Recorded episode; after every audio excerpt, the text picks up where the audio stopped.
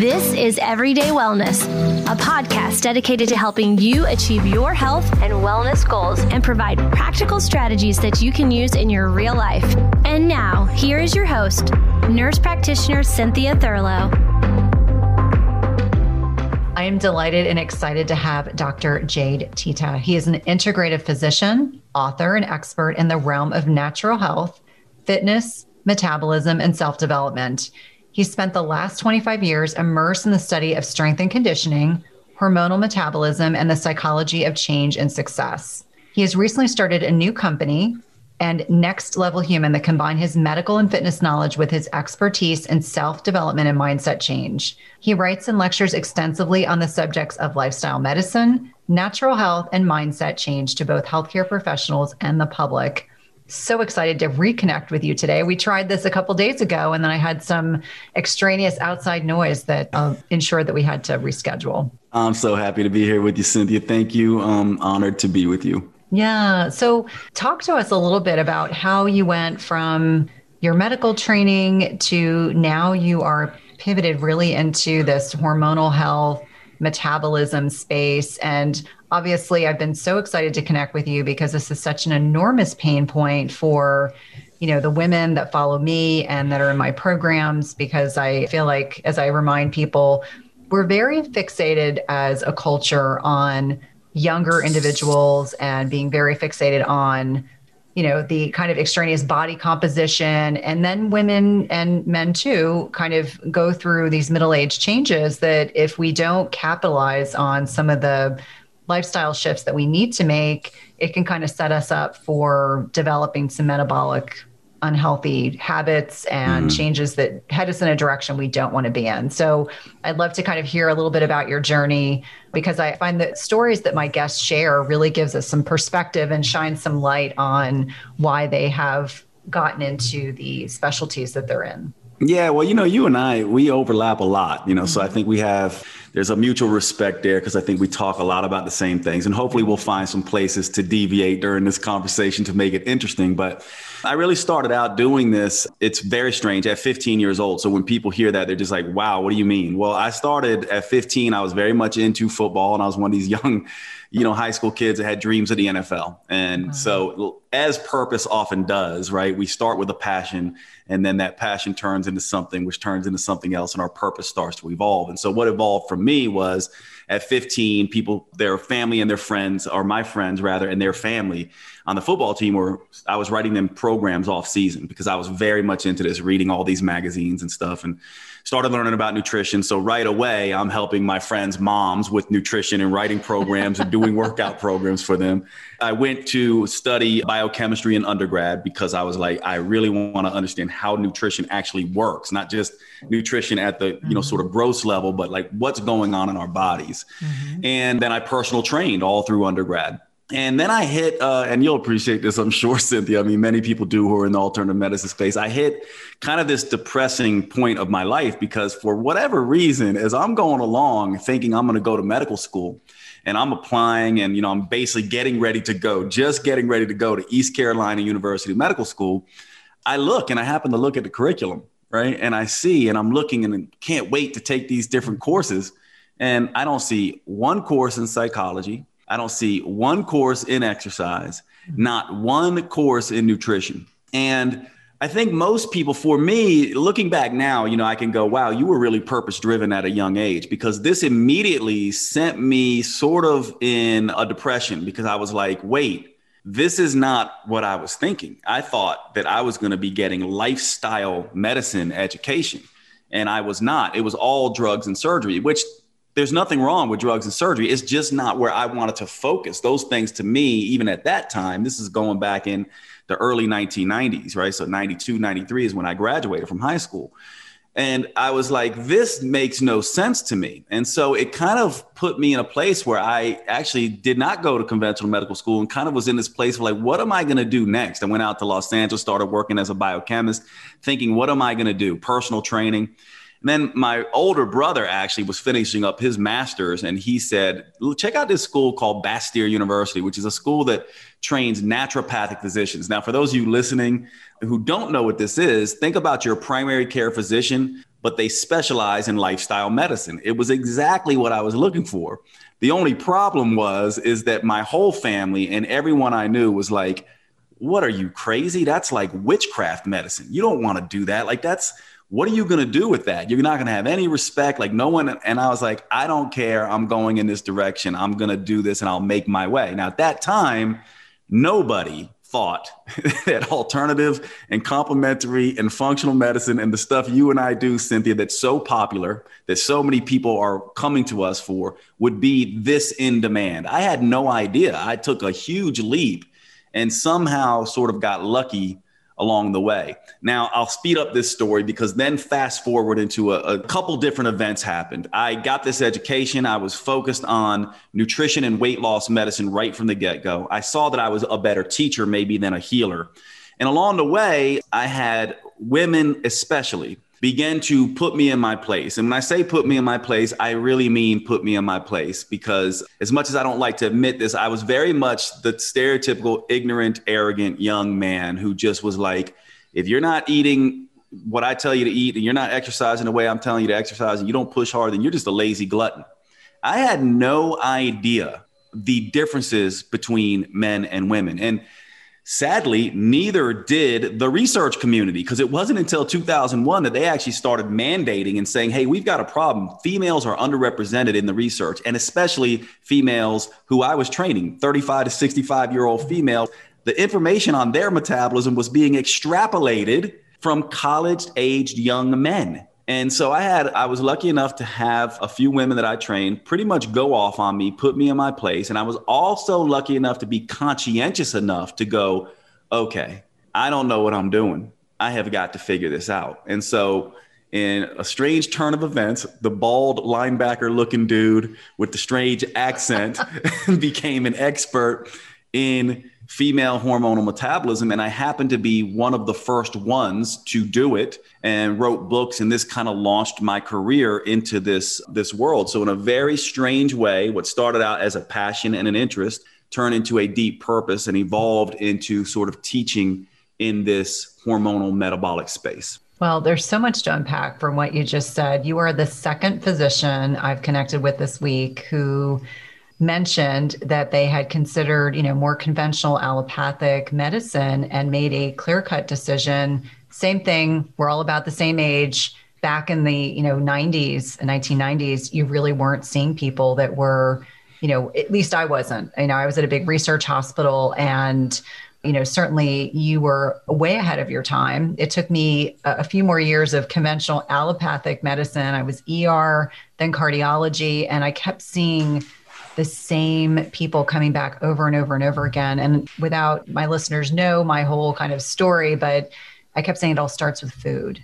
We really have to focus on the food piece. I'm tired of writing prescriptions. And so I'm very grateful that those women actually came to you and kind of convinced you to consider a different methodology and philosophy. And I retrospectively think back to when I was in my 20s, when I was a young NP, and I would see women in their early 40s and their 50s. And I was like, what is wrong?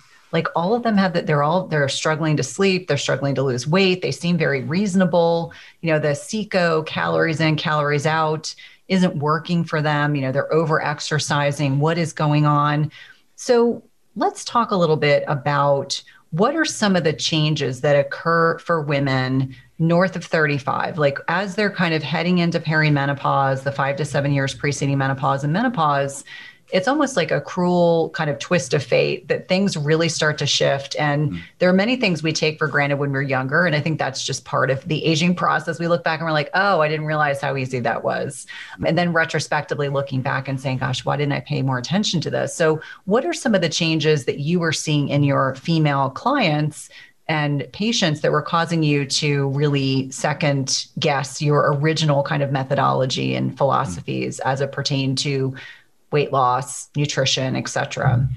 Yeah, what was clear to me pretty much once I kind of got put in my place, what became clear to me was that these hormonal changes that women go through, like, for example, I would see, even as a young man, I would see there'd be certain times of the month, let's say, where the women I was training were just killing it in the gym and, just ready to go and just you know, exercise performance and exercise recovery was on point. And then other times they just would not be as energetic, would not be as motivated, maybe miss their workouts. And at the time I'm just like, what is going on? Like, you know, what is the problem here?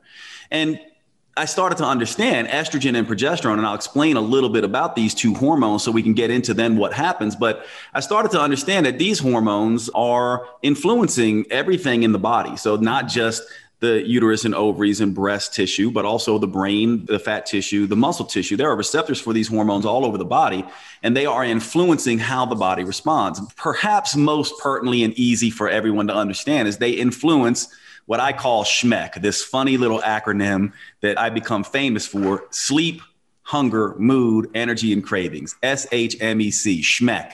Now, if your SHMEC is in check, this means you can stay on any calorie-reduced diet, and you can train, and you can not be a lazy glutton, let's say, that I thought as this ignorant young man. But when SHMEC goes out of check, what this tells us is that there are certain hormones like insulin and cortisol and ghrelin and the incretins and brain chemicals like dopamine and serotonin that are not necessarily in balance and helping you have motivation, helping you manage the stress of exercise, too much or too little, manage the stress of diet, too much or too little. And that estrogen and progesterone are influencing all of these hormones and having actions in and of themselves. And they cycle throughout the month. So women have 5 different hormonal stages in their life. Men have 2. That's the first thing to sort of understand. And women have this cyclical sort of nature of estrogen and progesterone throughout the month. Men do not have this. And so the first thing I started to see was this particular aspect of things. And once I started waking up to this, I started thinking, well, obviously there's something going on. What if the problem is not them? What is it that I am trying to give them the wrong system? What if I started doing things like at certain times of the month, once I started understanding this, what if I started letting them take it easy when they needed to take it easy, and working with when they wanted to push hard, let them push hard. Now, at the time, I didn't quite get what I was doing with follicular phase, luteal phase, and stuff like that, but I just started letting them sort of ease up. At that time, I just thought, oh, it must just be menses. I didn't understand that it's actually 2 distinct phases of the menstrual cycle. But I started to, sort of address things this way. And just to sort of speed this story up and keep everyone sort of on point, I'll give you a simple analogy to understand estrogen and progesterone. I see them as what I describe as non-identical twin sisters. They're twin sisters because they are 1,000% reliant on each other. They're not identical because they do slightly different things, but like twin sisters, they need each other. And so in the first half of the menstrual cycle, estrogen is the sister that likes to get up early. She likes to attack life. She boosts serotonin and dopamine, which makes her very ambitious and self-assured. She's rambunctious. She's progressive. She goes out and wants to attack the world. She's very entrepreneurial. She's athletic. And she also, though, can get in trouble sometimes. She can get a little bit ahead of herself. And so when progesterone wakes up along ovulation, progesterone is the sister that says, hey, calm down. Don't get yourself in trouble. She's a little bit more conservative. She's a little bit more worrier. She's a little bit more like the mom. She's a little bit more future thinking. And so these two work together. If progesterone is not there, estrogen, it goes out of control and gets the metabolism in trouble. Progesterone sort of reels her in. But if progesterone was all by itself, nothing would ever get done because estrogen would suffer. So they need each other. And by the way, from my perspective, if we're going to, sort of understand female metabolism, women are the gender of childbearing and primarily the gender of child rearing. That's changing now, but that's been the historical aspect of woman, which means their metabolism should be, if it's smart, a little bit more sensitive and refined. And it is. Part of what estrogen does is make the system more insulin resistant and less stress reactive. Progesterone also helps with stress, but it does the opposite in terms of insulin. It makes the body more insulin resistant. And people might say, well, why would progesterone do that? Well, because progesterone is the sister that's future thinking. Remember, she thinks, hey, we just released an egg. We might have a baby coming. So maybe it's smart to leave some extra glucose in the blood and some extra triglycerides in the blood to feed this baby that comes. So this is what's going on month to month to month. These two, sisters fluctuating. Now, at perimenopause, what the question you asked, what begins to happen is the follicle which becomes the corpus luteum, which is the source of progesterone. Without that ovulation occurring, the woman sees no progesterone. So it's almost like estrogen wakes up and progesterone's sick. You know, she stays in bed. She can't really get out and control estrogen. So at this point in time, progesterone, which is a natural anti-anxiety hormone and a natural anti-diuretic hormone, and also keeps estrogen under control, is no longer around all the time. Sometimes it's there, sometimes it's not, because sometimes the woman will ovulate, sometimes they won't. And what you'll see is estrogen starts to throw temper tantrums. Sometimes it's very high, sometimes it's very low. Sometimes it's very high and sometimes it's very low. And by the way, every woman who's listening to this, who's not gone through menopause yet, or who's not experienced perimenopause, you kind of know what this is like, because every woman goes through a mini menopause every time she menstruates, because you'll see this happen as progesterone and estrogen fall off at the end of the cycle. You'll see some of the telltale signs that you might be dealing with in menopause. As a matter of fact, it's fairly, I don't know if you feel like this, Cynthia, when you're working with your patients, but it's fairly easy to predict someone who's going to have a difficult time in perimenopause if they typically have a difficult time with premenstrual issues as well. You're like, this is probably going to be someone who struggles a little bit more in perimenopause. So at that period of time, stress becomes a major factor. And I know I'm talking a lot, so I'll shut up here in just a minute, but here's what's really, really important to understand. If these two hormones, another way to look at them is kind of like Joan of Arc, right? Joan of Arc wears a suit of armor. She has a shield. She also has a sword. So think of estrogen as the suit of armor. It helps against insulin. It helps against cortisol. Think of progesterone as the shield. It helps against cortisol, but doesn't help with insulin. And think of testosterone as the sword. What happens is when the shield gets knocked out of Joan of Arc's hand, when progesterone is gone, she is more now prone to stress.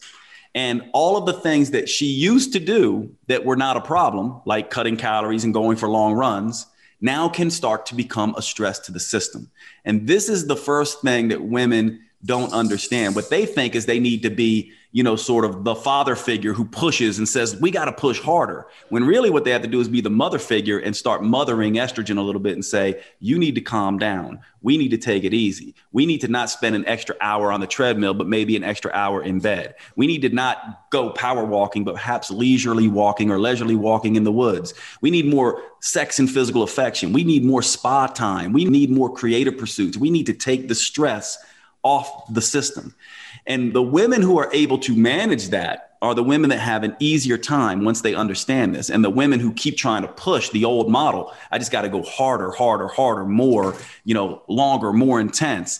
They're the ones that begin to suffer. So the first rule here is that at menopause, this natural, beautiful stress regulating system that women have built in, and it's an advantage in my opinion, the female metabolism has an advantage over the male metabolism in many ways, and we can talk about that. It's an advantage. It's not a problem. Once you understand that once those hormones are not functioning the same way, your ability to tolerate stress the way you once did is now gone. And now you have to start thinking consciously about that. So that's a big, long sort of answer to your question, but hopefully it gives context to what we want to talk about next. I think it's really critical. And I wish I had heard that information 10 years ago. I think that far too many healthcare providers included, we don't talk about the transitional shifts that occur at middle age. And some people are hitting perimenopause in their late 30s, early 40s. Others, it's a little bit later. I love the analogies because that makes things so abundantly clear. And one of the things that I found really fascinating as I was kind of diving more into this work, when I, really literally hit perimenopause like a wall, was finding out that with these hormonal fluctuations, there are ways to exercise most effectively during each stage of your cycle. There are foods to focus on in each stage of your cycle. Of course, in more traditional like allopathic medicine, we don't learn this. And it's not until we, kind of get a more functional approach that we recognize how critically important it is to change up what we're doing. So, when we're looking at, estradiol, which is the predominant form of estrogen women are using prior to menopause, as opposed to estrone, which is a weaker estrogen, and progesterone and testosterone, you touched on some of the things that we should be focused on so that we are getting a little bit more hormone balancing. And I agree with you that especially women in their 40s, in particular, when they're heading into perimenopause, they start gaining a little bit of weight, they start having more trouble sleeping, They start restricting calories more. They start exercising harder, not smarter. They start doing the complete opposite of what they need to be doing to better support their hormones. And, you know, I look at sometimes women running in my neighborhood, and they're probably my age, and some of them look so ragged or haggard because they are, like you mentioned, they are running miles and miles and miles, thinking that's going to be the way to get a hold of this weight gain. You know, that pumps up their cortisol. It makes them more prone to insulin resistance. Their sleep is probably terrible as well. What are some of the messages you give women as they're making these transitions in terms of looking differently at exercise? You mentioned some of them, you know, walking in nature, more oxytocin stimulation by connecting with others, having more sexual intercourse. But what are some of the things that you do in the gym or you recommend for them to be doing based on their cycle versus, you know, when they're in menopause? So let's first talk about the women that are still cycling that are, you know, 35 to 40, and then, you know, the women that are in perimenopause and maybe menopause. So the people have a better sense of at 35, you can probably still do some CrossFit. At 40, you really should be ratcheting down on doing more restorative yoga to balance out some of the more intense exercise. And then in menopause, because I was humored the other day that a patient said to me, oh, my trainer said anyone north of 50 can't do X, Y, and Z. And she had been working with this person for a long period of time. And she said, it's not about limiting beliefs. He just kept saying to me that he has started to recognize that women don't necessarily need to be working out harder. They need to be working out smarter. And I thought that was really very telling. I would agree completely with a little bit of a caveat here. Part of, I think, what we need to understand is that just like women are not men, no duh, we've been treating them like that. Young women are not the same as mature women. There's a different hormonal reality, and each woman is uniquely different.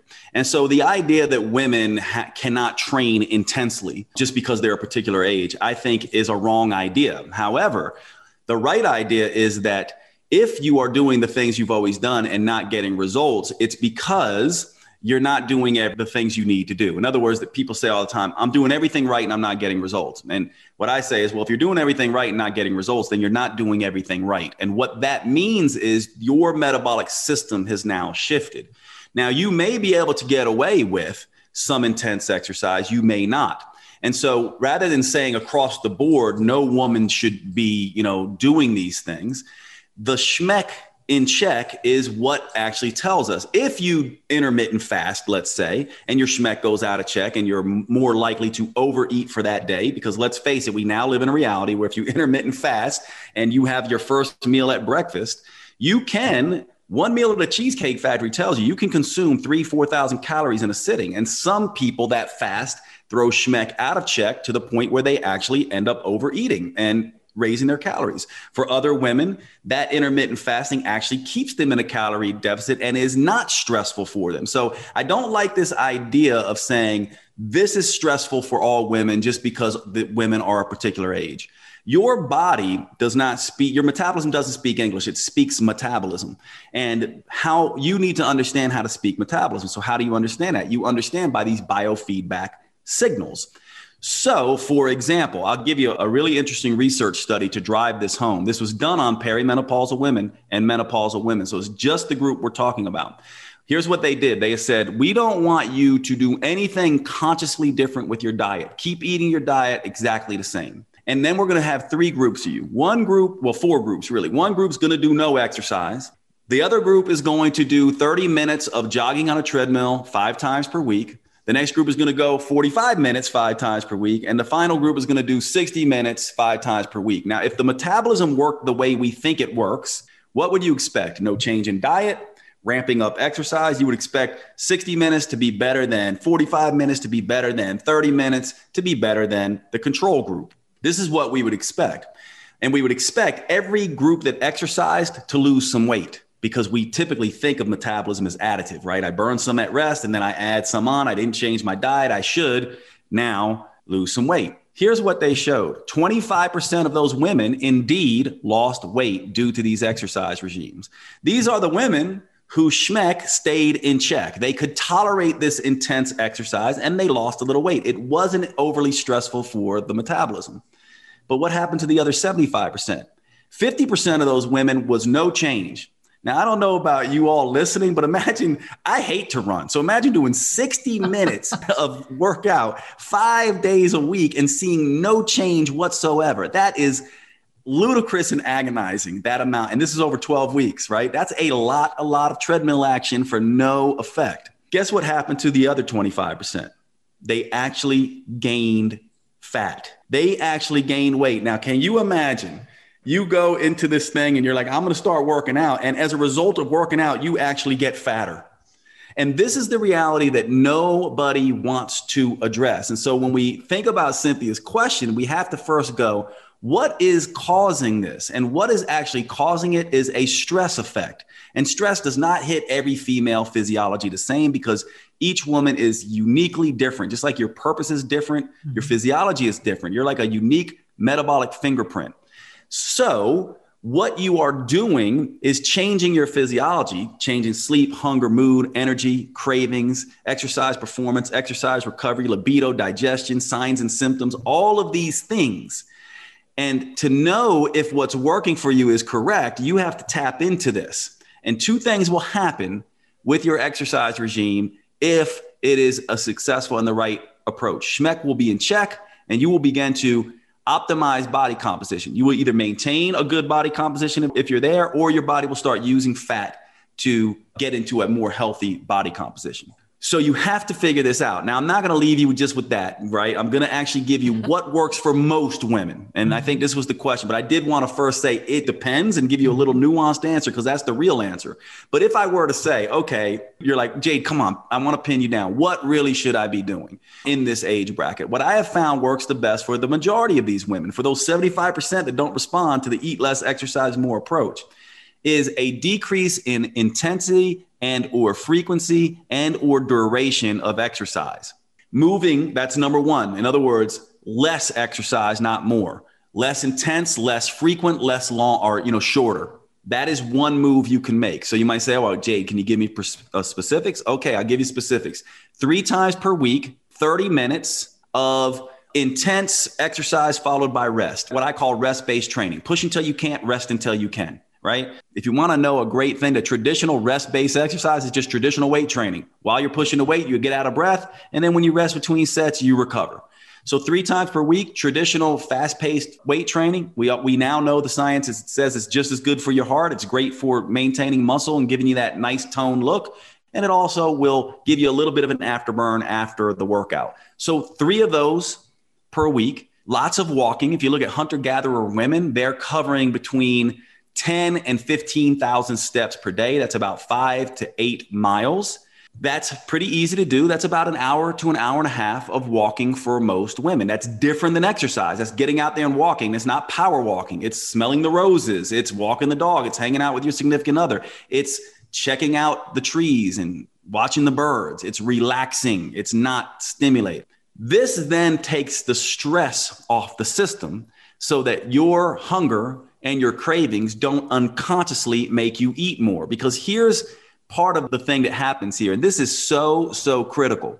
It really is, and I might get a little pushback from Cynthia on this, which will be just fine because we'll have a fun conversation about this, but it really is the case. Science is absolutely clear on this, in my opinion, that calories matter and they matter most. Here's what happens in the research. Calories are not separate from hormones. This is the problem. They are the same thing. Calories equal hormones. Hormones equal calories. Quantity and quality are equal. But here's what we do as humans.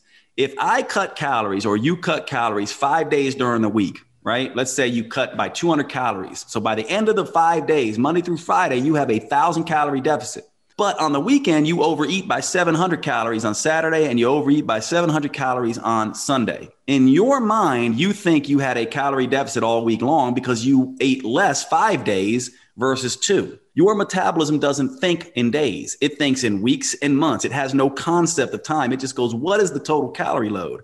And when you look across that week, just because you ate less 5 days and ate more 2 days, you actually are in a 400 calorie excess. Part of the reason some of these tools are powerful is they cause you to not overeat, right? One of the reasons I love Cynthia's work around intermittent fasting, one of the things I love about intermittent fasting is for many women, not all, What it does is makes things easier and just naturally creates a calorie deficit, but not all. And so we have to look at taking stress off the system. So moderating the exercise and then being very clear about calorie intake, realizing that quantity and quality are not different, but they're the same. So I want to hear what Cynthia thinks about these ideas. I saw her, I couldn't tell if she was nodding or shaking her head, but to me, this is the way I see it. You have to take a quick break and I'll be right back. Okay. There's a lot to say about what you were just discussing, not only just about backing off intensity of exercise, which I'm a huge proponent of. Good examples. I did supersets in the gym today because I had to drive my kids to school. And I was like, okay, I only have this much time. We're going to do supersets. I'm going to keep my heart rate up.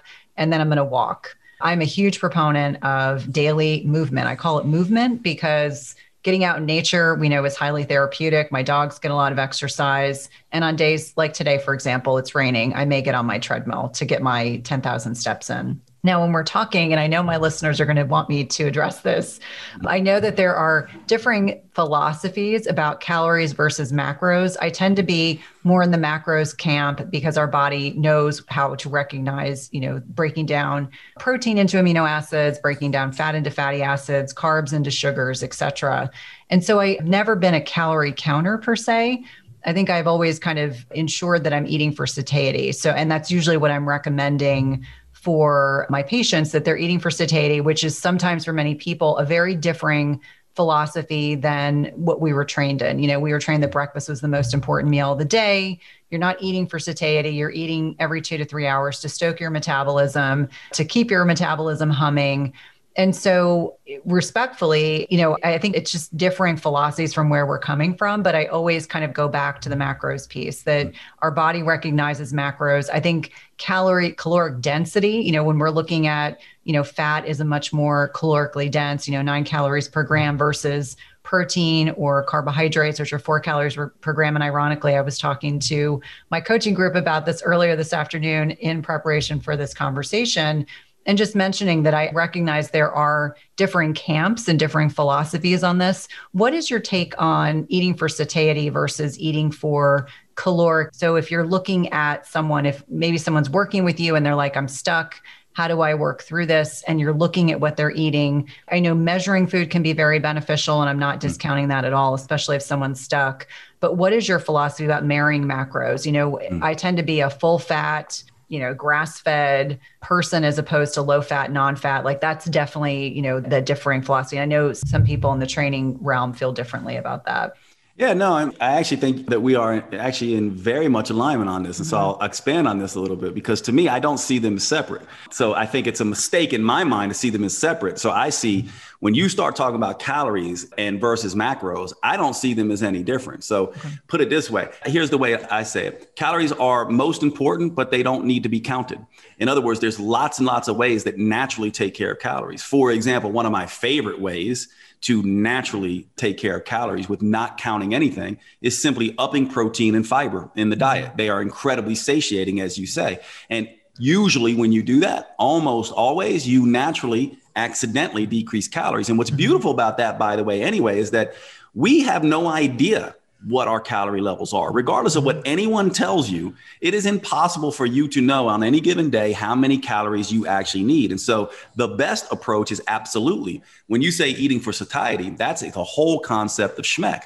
You're eating to keep your SHMEC in check. Meals are not independent of one another. They are dependent on one another. What you eat or don't eat for breakfast will directly influence how much you eat, what you crave to eat for lunch, which directly influences dinner, which directly influences breakfast, whether you choose to have breakfast or not. And how you sleep impacts all of that. So in my mind, they're actually not different. There are many, many ways to do this, whether you're doing intermittent fasting, whether you're counting carbs, whether you're counting protein, whether you're focusing on fat, whether you're doing this intuitively and just going by how you feel. In the end, if you get results, we know if you're starting to lose fat, you're in a calorie deficit. As a matter of fact, I would argue if you start with a calorie number, you're kind of putting yourself into a trap in a sense, because what you wrongly think that the metabolism is some definitive apparatus that just goes, if I eat below this amount of calories, I'm going to get the results. No, the metabolism is always fluctuating. It's like more like a rubber band that's kind of expanding,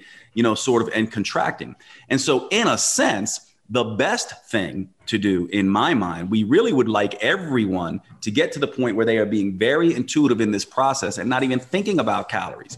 However, there are some people, and it's not an insignificant amount, who are trying to do this from the intuitive perspective and never getting results. And with those individuals, I like to count. And actually, like you, I first start counting macros. And the reason I count macros over calories usually is because then I can control the satiating components of things.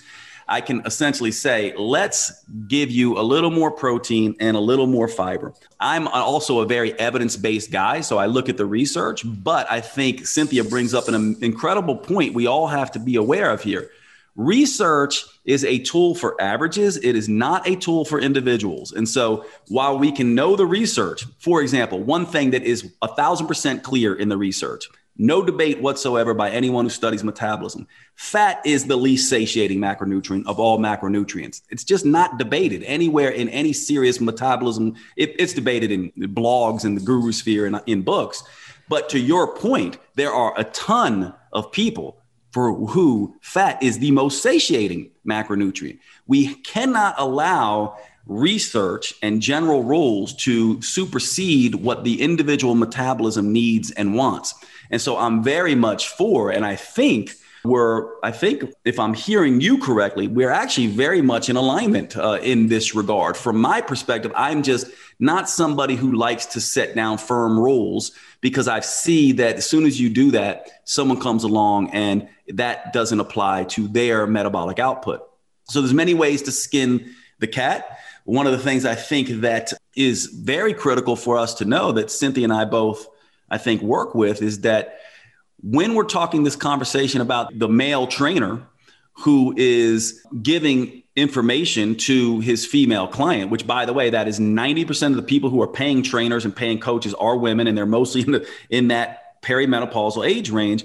We have to have an understanding of how these macronutrients, calories, quality, and quantity are impacting estrogen and progesterone and vice versa. If you don't take that into account, you're oftentimes losing the battle because you think it's just diet and exercise, and it's not. There are four things that you need when we talk about the metabolism. I call them the four M's.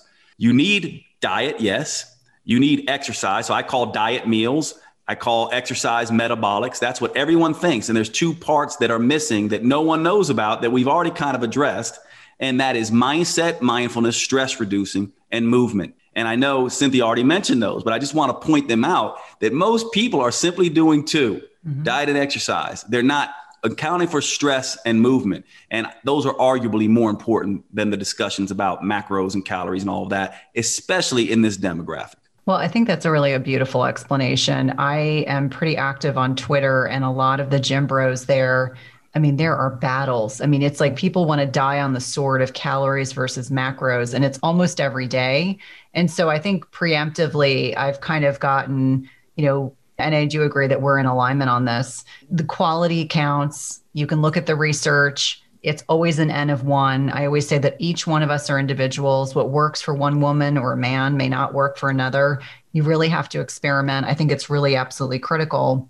And I find, and I love that you use the term, the Goldilocks effect. You know, when I was prepping for this interview, I was like, you know, not too much, not too little. It has to be just right. And that really applies to each one of us, that we have to do some degree of experimentation to find that sweet spot. Yeah. So one of the things that I appreciated when I was kind of prepping for this, along with the SHMEC, which I thought was hilarious, when we're talking about cravings, and we're talking about, you know, obviously if someone's having a lot of cravings, obviously your SHMEC is not in check. There's something going on that's driving this. And I think given the fact we've all been part of this global pandemic for the last year, there probably have been more cravings versus less. You make mention of how to kind of find buffer versus trigger foods. Now, I think this is, again, goes back to what's highly individual, but two things that will mess people up terribly, I have found with women, are nuts and cheese. And I'm curious, with your patient population, are there specific foods that will drive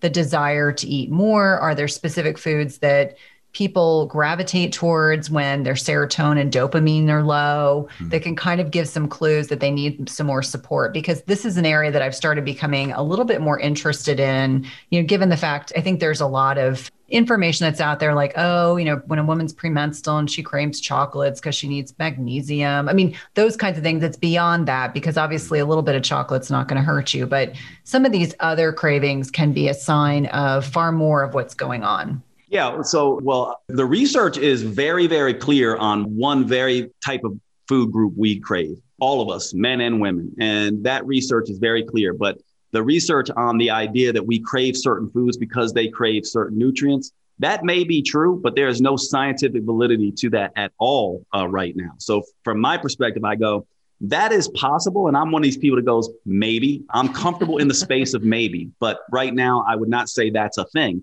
But you mentioned buffer and trigger food. So let's start with this there. So to me, the buffer and trigger food idea came out of this sort of acknowledgement of working with so many women and having stories like this. Well, I had, you know, a bowl of berries and a little cup of yogurt for breakfast. And then I had a salad for lunch. And then I ended up eating a burrito and cheesecake and burgers for dinner. There were this idea that some people had a salad, and from having a salad, it would make them eat worse later. And then there was this other idea that I saw. Some women would have like, you know, a few, you know, Hershey's Kisses and then be able to have a salad and eat healthy at dinner, or they might have a wine with dinner and eat healthier as a result. And you start seeing this and you start saying, well, isn't this interesting? If I just look at these foods independently, I can say this is healthy, this is not healthy. But if I look at how they cause you to eat later, the whole trajectory changes. So this is the idea of when I came up with this idea of buffer food and trigger foods. There's certain foods that buffer against overeating and eating wrong things later, regardless of what they are. If I have, you know, if Cynthia has 3 Hershey's Kisses and it allows her to have a low calorie, nutrient dense, satiating dinner as a result of that, then I'm going to tell her to keep those Hershey's Kisses in there. However, if she has a small little salad and as a result of that, she's craving burgers and pizza, I might say, don't have that salad. Unfortunately, in our, you know, industry, we are so focused on what we, you know, we love black and white thinking, right? So a buffer food is any food, regardless of what you think in terms of its health benefit, that helps you eat better and less and more nutrient dense later. A trigger food is any food, regardless of its health benefits, that makes you eat more and worse. There are certain trigger foods that apply to most of us, not all, but for most of us, these are these foods that are very clear in the research. They're called high palatable foods. They hit the hedonic centers in the brain. They are typically rich in fat, sugar, starch, salt, and alcohol, and or any of these. When you eat these things, they ping the appetite centers in the brain that say, ooh, that's a high calorie food. Let's get more of that. And this is a very ancient survival software system. By the way, this is a complete guess and it's a hypothesis, but one of the things that I've seen with certain diets like keto diets and other diets like that. Keto diet is a very singular flavor diet. It is a very savory, creamy texture. There's not a lot else other than that. However, when people try to do stevias and high sweetened keto foods, what I've noticed is they get worse results, partly because they're chasing their cravings all over the place. There was actually a study done back in the 60s where, I don't know if you know this study, Cynthia, but it will be interesting for people, where they basically filled up a container, like, you know, one of those thermoses. People couldn't see what was in it. It was basically cream of rice, basically, right? No flavor, completely bland. And they would drink this meal out of a straw and they could have as much of it as they want, but only this meal. And they basically were walking around in, you know, it was in a hospital setting, very well controlled. And what they found was that when you have a singular flavor, bland type food like that, you actually start not wanting to consume food and hunger starts to go away. So these people had zero hunger and were also walking around only consuming like 800 calories per day. So basically, this research has been picked back up of late, and now we're looking at the idea that certain flavors and intensity hits and varieties of food can ping our brain to want more. Some people know what this is like. You're fantastic in teaching intermittent fasting. I love what you do in that realm. One of the things that I see with intermittent fasting is that some people, once they start eating, they can't stop eating. So delaying eating, these are these people who are these high ping people. They get that ping effect, and then they just start eating. So for those people, intermittent fasting will work fantastic because it doesn't trigger that sort of reaction. It's the same thing when you end a diet, by the way. Most people do this cheat meal thing They go out and get burgers and pizzas and these highly palatable foods. And that's why the cheat meal turns into a cheat month and a cheat couple months. So when you end a diet or any kind of thing like this, you want to end it in a very bland, sort of controlled sort of way. In terms of the question, and I know I went around about, but you said, are there certain things that can help? Chocolate is something that can help, especially women in this age bracket. It's not because of the magnesium, though, because if it was because of the magnesium, you'd be craving clay, chalk, and greens, because greens are packed with magnesium and have much more than chocolate. What you're craving with chocolate is the sugar and the fat, but also chocolate has anandamide in it, serotonin in it, phenylethylamine in it, theobromine in it, basically all these brain chemicals that make you feel good. Anandamide, which is a cannabinoid they call chemical bliss, that makes you feel wonderful. So take the fat out, take the sugar out, put cocoa powder in some water, stir it up, drink that.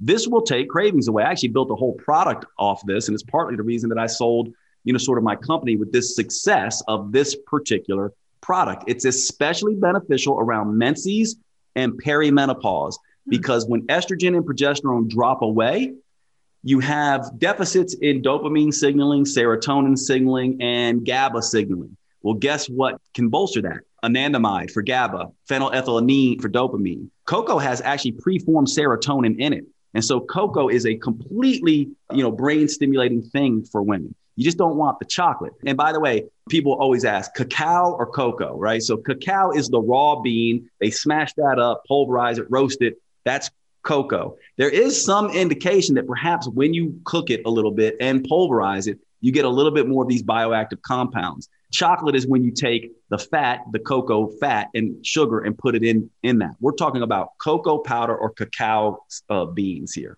We'll be right back. No, I think that is so incredibly interesting.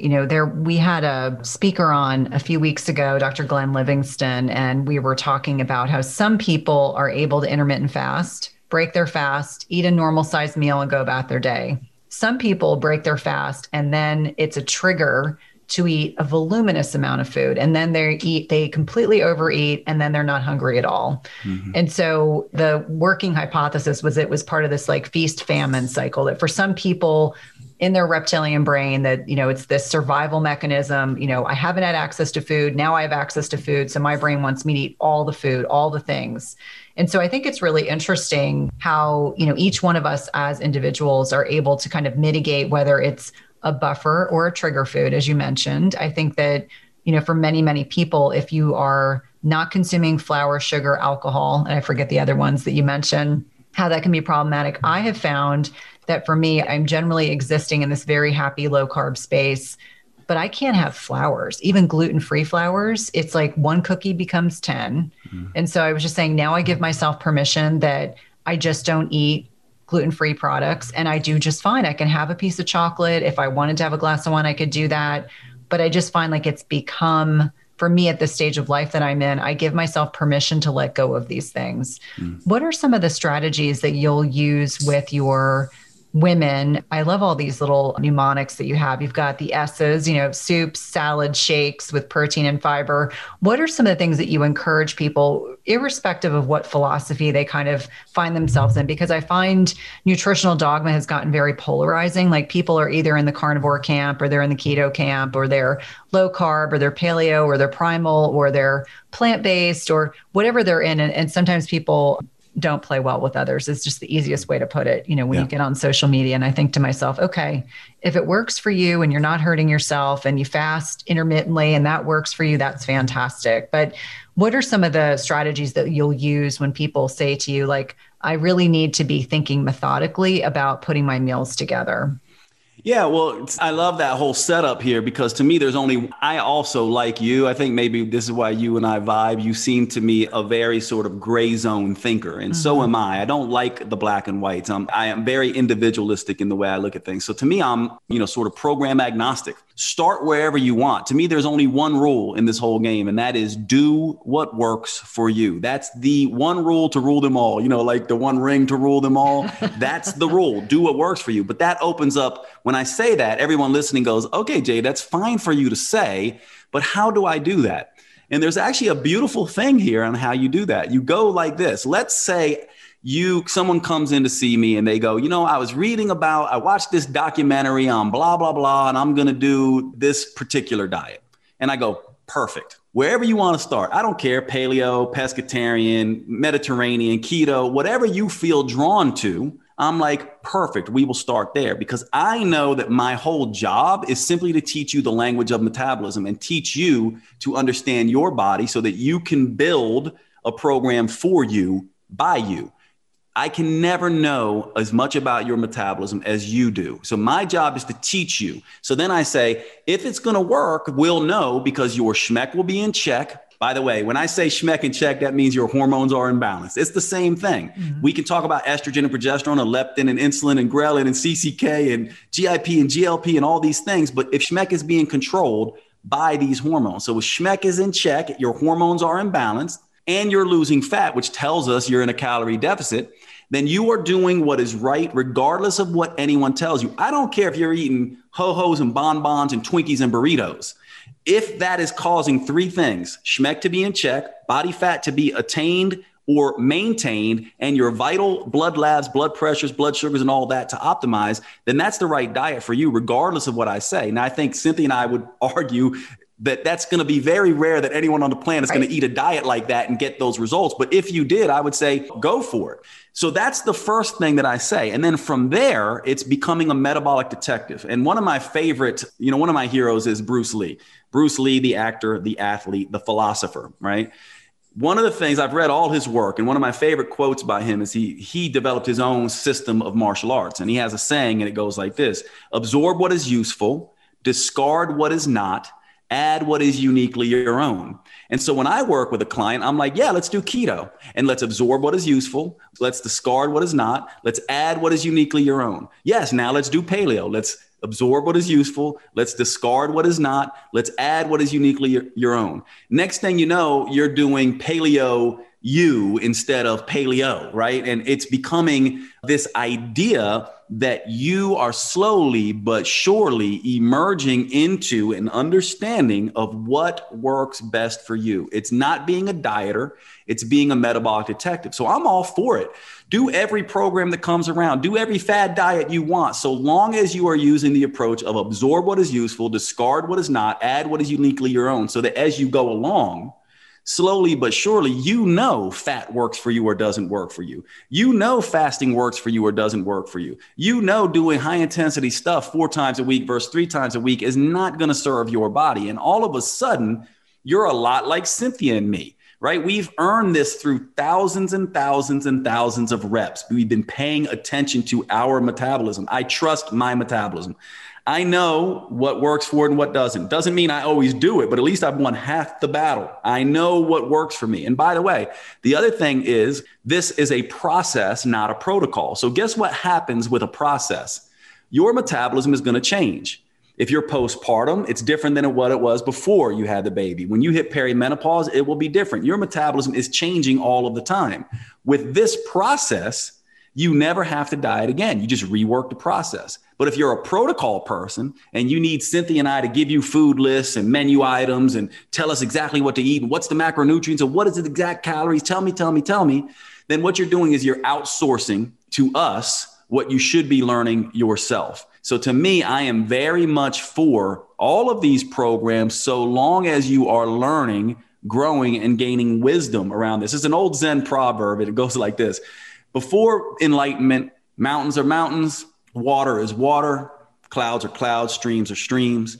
During the enlightenment process, mountains become something else, clouds become something else, streams become something else. And then after enlightenment, mountains are mountains again, streams are streams again, clouds are clouds again. This is what we need to think about with food too. It's basically this idea that before you ever dieted or even thought about this, food was just food. Beverage was just beverage. And then all of a sudden you turn it into all this stuff, toxic this and toxic that, and I can't have this and I can't have that, and that's bad and this is good. And then afterwards you should be in a place where you just go, this is just food. Some is useful for me, some is not. This is just beverage. Some is useful for me, some is not. That's our job. You can't outsource it. I think that's really so beautifully stated, you know, that intuitive connection with ourselves. We're doing our N of 1 experimentation for each one of us. It might be very, very different. Now, it would be remiss if I didn't at least touch on fasting a little bit more, only because my listeners are going to want to know, do you practice intermittent fasting? Is it a strategy that you use with your own clients? Is it something that you keep in your back pocket if someone's interested in trying it? What is your philosophy about fasting and women? Does it work well for them in terms of your clients? Have you seen it work well for them? Obviously, you know my answer. Yeah. Well, one of the things that bothers me is this rhetoric going around right now that it does not work for women. I've seen it work incredibly well for women. And I think that, again, we have to go back to this discussion about understanding metabolism, estrogen, and progesterone in certain metabolic stages, and understanding that these things don't preclude intermittent fasting. They just basically put an asterisk there and say, this is a woman who might not do well with this particular protocol. Intermittent fasting to me is a lot. It's just like intense exercise. It causes eustress in some people. And when overdone, it can cause distress. What I mean by that, it's a hormetic challenge, which basically means you do intermittent fasting. And if you do it the right way and it's not overdone in the right system, it actually helps your metabolism become more flexible and resilient and able to burn more sugar and burn more fat and be more reactive.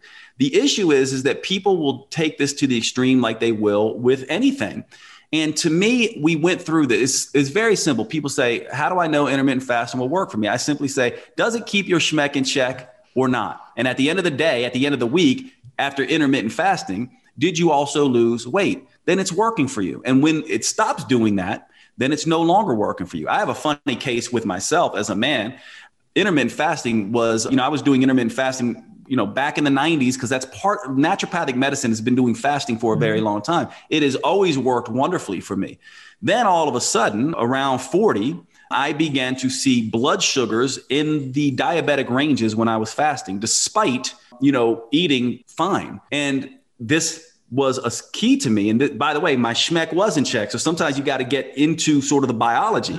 I now wear a CGM. And what I can see very clearly is if I don't eat now, my blood sugars go into diabetic ranges. And what is happening there is the mechanism of increased cortisol and adrenaline release, causing my body to amplify gluconeogenesis and release glycogen.